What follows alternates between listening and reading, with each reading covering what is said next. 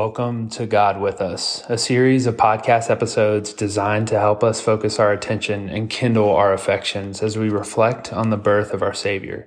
Each day we'll look at the a passage from God's Word, as well as a notable Christmas song or carol.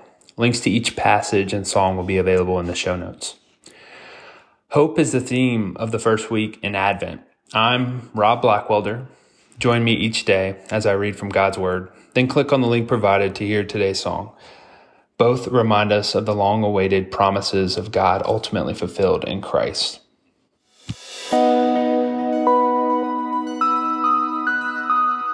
Our first scripture passage today is found in the Old Testament book of Haggai, Haggai 2 4 through 7.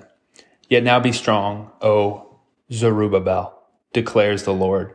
Be strong, O Joshua, son of Jehozadak the high priest. Be strong, all you people of the land, declares the Lord.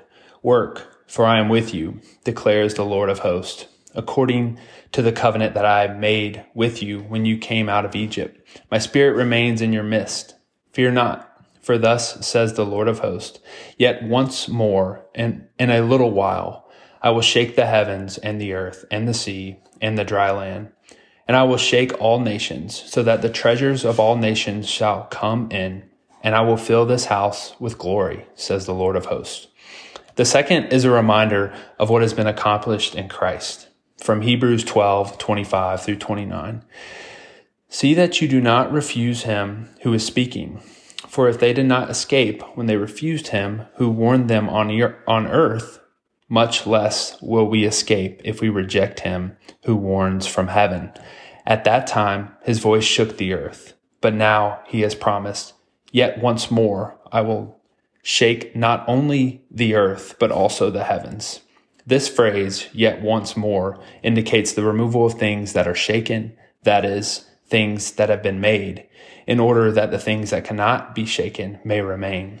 Therefore, let us be grateful for receiving a kingdom that cannot be shaken, and thus let us offer to God acceptable worship with reverence and awe, for our God is a consuming fire. We usually sing, O come, O come, Emmanuel, on the first Sunday of Advent. But early on, the song was to be sung the night before Christmas Eve.